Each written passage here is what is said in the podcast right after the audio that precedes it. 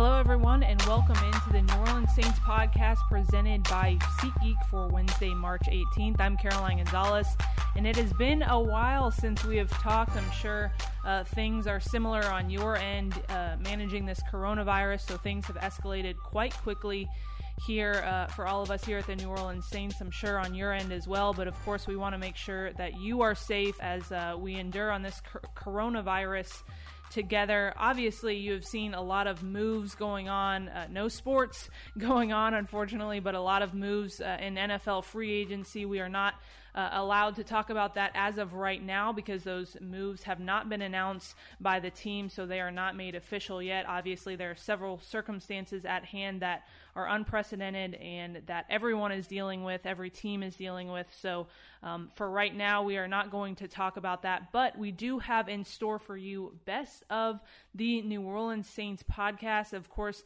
the Black and Blue report before uh, before we created the Saints podcast and the Pelicans podcast was around for several years. You heard voices like Sean Kelly, John DeShazier, several uh, broadcasters were in charge of those podcasts, and of course great, great, great interviews came through those podcasts, and we want to share those interviews with you. So, today we are going to start the Best of New Orleans Saints podcast as we try to deal and manage uh, everything that's going on with the coronavirus. So today we have Sean Kelly sitting down with CBS Sports Jim Nantz as he was getting set to call the Saints versus Broncos game. So you don't want to miss that interview. Of course, you don't want to miss that voice between Sean Kelly and Jim Nantz. I mean, that is that's a heck of an interview. But speaking of voices, we also have Frank Caliendo on the podcast. He does many impressions. Uh, I laughed within the first 30 seconds of that interview, which I had not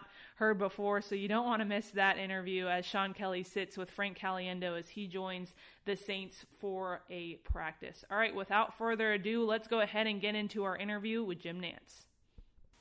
It is our great pleasure this morning to welcome in one of the best play by play announcers in the business. Uh, he is everywhere, notably, of course, at CBS and you, uh, of course, enjoy him not only through golf but basketball, and now this time of year football. And from the NFL on CBS, we're uh, pleased to welcome in Jim Nantz, who has New Orleans ties, don't you, Jim Nantz?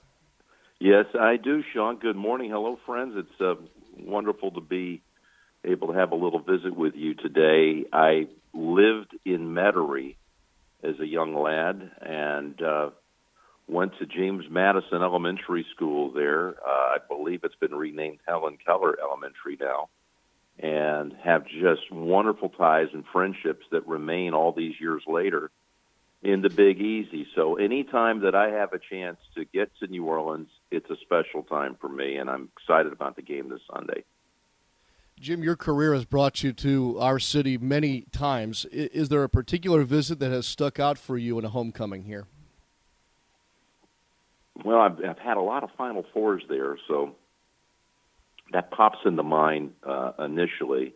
Uh, you know, the one we had there in 2012, the one we had there in 1993. But I, I think the Super Bowl in, in the 2013 season uh, with Baltimore and San Francisco, calling the Super Bowl in New Orleans was definitely one of the highlights of my career. Not because the game was the game was suspenseful; it came down to the to the end. And we, of course, we know that the lights went out there in the third quarter and all that. But um, for me, it was it it really resonated because it I saw my life coming full circle. I was introduced to to, to football as a young boy living in New Orleans. Uh, my dad was a college football player at a small university back in North Carolina, Guilford College, and he loved the game. And we used to go to Tulane football games Bobby Duhon.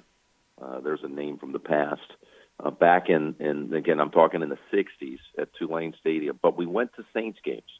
And the first football game I ever attended just happened to be the day that the Saints gave birth to their franchise in September of 1967 when the Saints played uh, host to the Rams and John Gilliam ran the opening kickoff back. I was there. I was wow. sitting in an aisle. We had standing room only tickets, and my dad and I sat in the in the uh, well two rows from the top of the old Tulane Stadium, Sugar Bowl Stadium, and uh, you know watch the Saints come to life. And you know, there's a side of me as uh, we've talked about off the air before in the past. There's things that you internalize when you're broadcasting a game, rooting interest, fanaticism, that kind of thing. There's a side to me that always, always is going to feel a special tie to the New Orleans Saints because it's an important part of my personal history of falling in love with the game and sharing it with my father. And Jim, you've had the Saints before, but yet you'll be doing the game this weekend against the Broncos in this 50th season. And to have you on the call as a, a participant, as a fan on day one is remarkable to me. Well, it's a it's a special thing. I don't think we're going to bring it up on the air, but it's uh, I, I'll tell you how special it is to me, Sean. I've got my my my dad passed away in 2008, and uh, my my mother is coming over from Houston with my sister and her husband, and they will be there in attendance at the game. My mom and my sister are still, you know, deeply devoted Saints fans. My mom has Saints gear, and I'm going to go way back way back to when my parents were young. And again I was I was just a little boy. My my sister was a couple years older than me but uh we were just a young family living in New Orleans. And my mother got involved in some of those um maybe it would be called the garden club. I, I'm not sure but you know come come Mardi Gras season uh you know they would go attend those those balls where you would wear the long train and you you know you, these these trains were you know you know you know how they get dressed up for these occasions and still do. Mm-hmm. these big New Orleans balls. And and and my mother I, I can't tell you the parade and I want to you know it's easy for me to say the Bacchus parade. I don't think that was that was it. But she she wore the Saints de lis on her on her train. And that for a while was on display in those showcases, those shadow boxes at Arnaud's restaurant. So, you know, you're talking almost 50 years ago. You know, my mother was a young woman with small children, and somehow she got chosen for whatever ball that was. I'm sure I'll hear the story this weekend. But she was, uh, she represented the New Orleans Saints. So you can see why there are some ties there with the Nantz family to this franchise. Most certainly. The Saints, uh, Jim Nantz with us here on the Black and Blue Report. The Saints are four and four, Jim, as you know, and the Broncos coming off that loss at Oakland on Sunday night at six and three. When you look at this weekend's matchup, what what are the first blush thoughts that you have? What intrigues you about these two teams meeting up? Well, you you definitely have uh, the Saints are on a roll, having won four out of five. I mean, it's what an amazing turnaround to think that if it didn't break their way, if they didn't make the plays at the end of that San Diego game when they are 0 and 3, you really wonder where they'd be right now. Uh, Denver is, uh, you know, started 4 and 0, and and now suddenly, you know, has lost three of its last five. So these teams are going at the moment in opposite directions, and and um, I, I do know this. Uh, my my my teammate in the booth, Phil Simms is as excited about this matchup as anything I've heard him talk about in a long, long time because he loves the tactical part of it. He loves the fact that you've got the innovative Saints and their offense, which comes up with interesting ways of making plays against a defense that, you know, you could still argue even though they're losing games more regularly than they did a year ago, uh, that is still the base defense that won them a Super Bowl last year, maybe the best defense in football. So he's all excited about Saints offense matched up against Denver defense. And and look, it's a it's a it's an important game. Uh, uh, they all are, but when you're four and four and you're in a division that's up for grabs like the Saints are, uh, you know, a win here would go a long way. Meanwhile, Denver finds itself you know rubbing elbows and battling against the likes of the Raiders, just beat them, who, who just beat Denver, and Kansas City, which has got a tough game this weekend at Carolina, and it's a three-way battle there. So uh, it, it's a look, it's the best game of the week on the CBS lineup. I am thrilled that it landed in our lap, and all season long, as I was watching, you know, games play out, I was hoping somehow. Uh, these teams would be at this point with their seasons in, uh, having enough riding on them for us to be assigned this game, and that's the case. Most certainly. Hey, Jim, Saints fans are kind of wondering here if things go well in the second half of the season for New Orleans, should Drew Brees be legitimately in the MVP conversation based on what he's done? Well, he's definitely making a, a, a move on the uptick here. And yeah, I mean, it, it, who who stands out right now when you when you scan the you know the league right now? Uh, you've got you've got guys like uh, you know, Tom Brady's come back and just uh, you know on this revenge tour, and he's gonna he's gonna be there in the end for strong consideration. Then you got to go over and look at the Cowboys. Is it possible that a rookie Ezekiel Elliott would have any support, or a Derek Carr at at Oakland? But if if the if the Saints keep on motoring, and yes, so they're in the postseason, I don't think there's any question that Drew is going to be in that discussion and have a chance at it. Fair enough. One more question before I let you go, Jim, because I know our time is starting to run short. Uh, it, there is news this morning that the Final Four is returning to New Orleans in 2022. Uh, how does that news uh, strike you today, and, and what is it about Final Fours in the city of New Orleans? Well, I, I, I'm of the belief now. I've only broadcast 31 of them, Final Fours, that is, and I love the event being in New Orleans. If they put it there every year, I would be happy. I've actually told the NCAA committee before that if they had a three-city rotation, I think that would serve everybody's best interests and that would be New Orleans, Indianapolis, and San Antonio. So about uh, three or four years ago, they assigned Final Four sites all the way through 2021, and New Orleans was not on that list. So I mean, I'm around the, the, the committee quite often, and I was in fact at their summer meetings in Utah, and you know I know they were already beginning to talk and and, and explore past 2021. I did hear whispers that New Orleans would certainly you know, were due to go back to New Orleans was the word I heard. And I know the efforts that go into this. Doug Thornton and the people at the Superdome and what they've done. And hey, look, you broke the news to me this morning, Sean, and I, you truly you made my day. Um, you know, I, I'm just thrilled to hear it. New Orleans deserves it. It's it's the greatest city in the world to host a big event, and uh, I just hope that uh, you know I, I have the chance to be able to stick around and and and, and be there to call it uh, one more time in New Orleans in 2022. Uh, that would mean the world to me. So congratulations to to everybody down there involved in the process. That behind the scenes, the the work, the efforts, the presentations, the politicking that goes into it. Uh, the the layman wouldn't understand it, but it's immense what you have to do to go through just to put your presentation together. And you've got a great core group there in New Orleans, and uh, I, I hope I run across some of the names I've already mentioned this weekend uh, in, in New Orleans to be able to personally congratulate them because they deserve it, and uh, they represent our city in a beautiful fashion. So it's great news. We'll be excited to have you in 2022 as we will on Sunday. Jim, it wouldn't be the Final Four without you. So we we need you to keep going at this thing if you don't mind.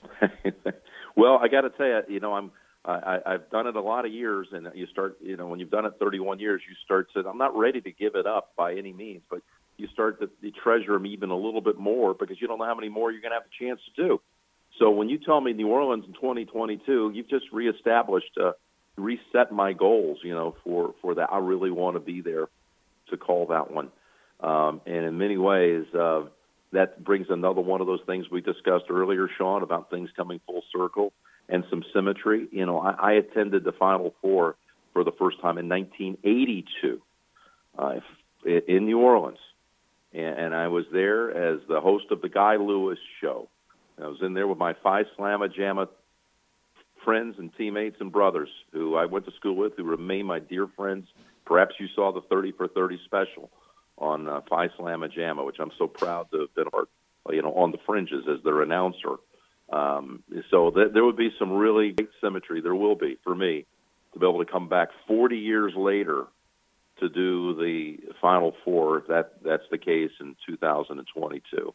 So thank you for dropping that wonderful news on me today, and I'm excited for more than anything. I'm excited for New Orleans. It was my pleasure and a pleasure to have you with us today. Of course, Jim Nantz, Phil Simms, Sunday at the Mercedes Benz Superdome for the Saints and the Broncos. What a coup to get you today, Jim. I appreciate your time and, and all the best to you, and we look forward to seeing you on Sunday. Sean, thank you for taking time out of your very busy schedule and all the great things that you're doing uh, in our industry and making uh, uh, time for me today is is greatly appreciated. Thank you so much, and look forward to seeing a lot of folks down there in, in New Orleans this weekend. You're very gracious, my friend. Jim, all the best. Thank you. Thank you. And as promised, get ready to laugh. Here is Sean Kelly with Frank Caliendo. Frank, first of all, welcome to New Orleans. Hey, great to be here. You know, yeah, I'm not sure if I'm going to go Jon Gruden, maybe John Madden, or do a little Mel Kiper Jr. Talk about the intensity that's going on here on the football field. I'll tell you what, man, he's going back and forth, and I'm not even sure who he's doing right now. I mean, that's the way it is. You know, you think you're doing one thing and then you go another way and then boom. I mean, all of a sudden he's just doing it again. He didn't say anything. He's not letting you talk either, man. Let him ask the questions, man. Oh, it's good stuff. I- I'm curious as to how you watch practice today. What personality watch practice through your eyes? Two words: Rob Ryan. And uh, most of them, I, most of the other words, I can't say after watching. He's definitely he's distinct. He, he, he talks around his teeth. His teeth are out there in front, and it's uh, we got to play defense, guys. And he's moving those fingers, and that's the one part of his body that's moving the whole time. But it was really fun to watch him uh, have the guys doing some drills and stuff. It's you know you see somebody on television. I'd never seen him live before. You see somebody on television, you see him live, and it's it's a thousand times better. Just awesome to watch. You mentioned the language a little bit. Do you sometimes wish on network TV you could do some of your impressions at, at full color, shall we say? Uh, you know what? I think it would be. I think it would be more fun to do a Rob Ryan uh, with the replacement words. What the fruit is going on here? What is this? This tasty cakes? What is this all about, guys? I think you gave us a little peek behind the curtain when you were talking about examining the way his tongue works with his teeth. Yeah. Is that the study that goes into trying to nail these things? A lot of it is in watching the mouth, eyes, and those. I was watching uh, Coach Payton, and uh, very similar. Some things that happen is that you know that look he gives. I know this isn't great for the uh, when you don't have visuals, but with that look he gives where he's staring through somebody. That when you did something wrong, you maybe you had one of 22 penalties the other day, and. Uh, just that look on his face. I was working on that. And I think I can I can pull that. Sometimes it's the face like a like a, a the 30 for 30 thing I did. I did Jim Harbaugh. I don't I don't even have a voice for him. I just did you know throwing stuff around in a kid's room, and uh, same thing with uh, Bill Belichick. It's just mumbling, you know, and, that's sometimes you just have to have a little bit of a take and you can make something funny out of it. That, that's got to be your masterpiece, the 30 for 30 piece. I, I, it's probably the thing I'm the most proud of, all time, especially in football. Uh, something that I, I never thought I would be. I, I didn't even know if I could pull it off, but it was pretty cool that it worked out that way. Who's your favorite? Who, who gives you the most joy, I guess, getting into character? Whenever they're new, when somebody's new, that's the most fun. Uh, you know, there's there's some that I'm working on right now. Um, you know, people really latched onto this Morgan Freeman thing since I did the uh, LeBron letter. Uh, as Morgan Freeman, here we go. We are going to be at Saints training camp today. You know, uh, but when for when they're new, for me, they're the most fun. Definitely. Think back, and I don't know how far you want to think back. Who was the first? Who was the first one you perfected? I would say Jay Leno. I was looking in the mirror and I was like, "Hey, how'd you like the nacho cheese flavor Doritos?" Eh? And I think that was the, the. Then there were key ones that picked up. You know, the Madden. You know, saying things like that, talking like that, and uh, Bush, Charles Barkley. It's really, really crazy. When I think about everything that's going on in Saints camp, it was 255 degrees today. That's crazy. Watching Jimmy Graham look like a graham cracker, knucklehead. It was heated up and ready to serve. What is traveling with Jay Glazer like? Well, you know what? I just saw him here. I didn't even know he was here. Really? I thought you all came no, together. No, I just Oh. I just showed up. Uh, yeah, it just happened to be the same time. But Jay, you know, when I was at Fox working with him for years, It's unbelievable. He's all, Jay, Jay, Jay, you're not gonna believe what I just what just happened to me. that's the way it always is. Uh, the most amazing thing in the entire world just happened to me. What happened? I tied my shoe. That's it. he makes it sound good though. So, uh, but yeah, he's he's he's incredible. Although the insiders are always great. Like at ESPN, there's Adam Schefter. According to my sources, at this particular time, it appears Jimmy Graham is actually grown two inches during practice. What? I've lost count how many voices you've thrown at us in one interview here. Give us give us a little insight of what's next at ESPN and what you're kind of getting ready for here as we all get ready for our first game. Uh, you know, uh, the beginning of the year, there's a, we're gonna do a. a it's not gonna be like the 30 for 30, but we're gonna do multiple character stuff at the beginning. Uh, plenty of. I found at ESPN, it's really doing the ESPN entities, uh, making uh, you know having fun with their people, the people at ESPN that really works. Whereas at Fox, it was more of like entertainment based. At ESPN, it's really get inside of the you know the, the football guys and stuff. Chris Berman, yeah, we know what's going on here. Eh, eh, eh, okay, guys. Uh, so, uh, but it, it, I think uh, working on a couple new ones. They're not quite ready yet, but hopefully during the year, uh, get them out there. All right, Frank. One last one before I let you go here. Just because we're in New Orleans, Mike Ditka, you've got to leave us with a little Ditka before we get out of I here. got to be honest with you. The, the truth is, what you're doing, you're doing a Ditka, you never finish a sentence. You start moving on to the next thing. You're not even ready for it yet. And it becomes loose if you understand sometimes that that's what football is all about. It becomes a little more cartoony and it's loose and then get back to Ditka and you're just tuning up. Thanks for coming by. Sure, absolutely. Those are two rock star interviews. We hope you enjoyed it as we continue to try to keep you entertained and informed here at the New Orleans Saints. Of course, be sure to tune in to NewOrleansSaints.com and follow at Saints on social media as we try to keep you informed and entertained because we know that this is a uh, difficult time to be just sitting in your house. If you are sitting in your out in your house, uh, you're working from home. As I'm sitting in the garage trying to create a soundproof environment so that you don't hear babies and dogs and birds in the background of your New Orleans Saints podcast. But we will do everything we can on our end as well as uh, keep you keeping you entertained on the Pelicans side. So if you are also a Pelicans fan, be sure to tune in to the Pelicans podcast with Daniel Sallerson. All right, for Caroline Gonzalez, thanks for joining me on today's show. Have a great day.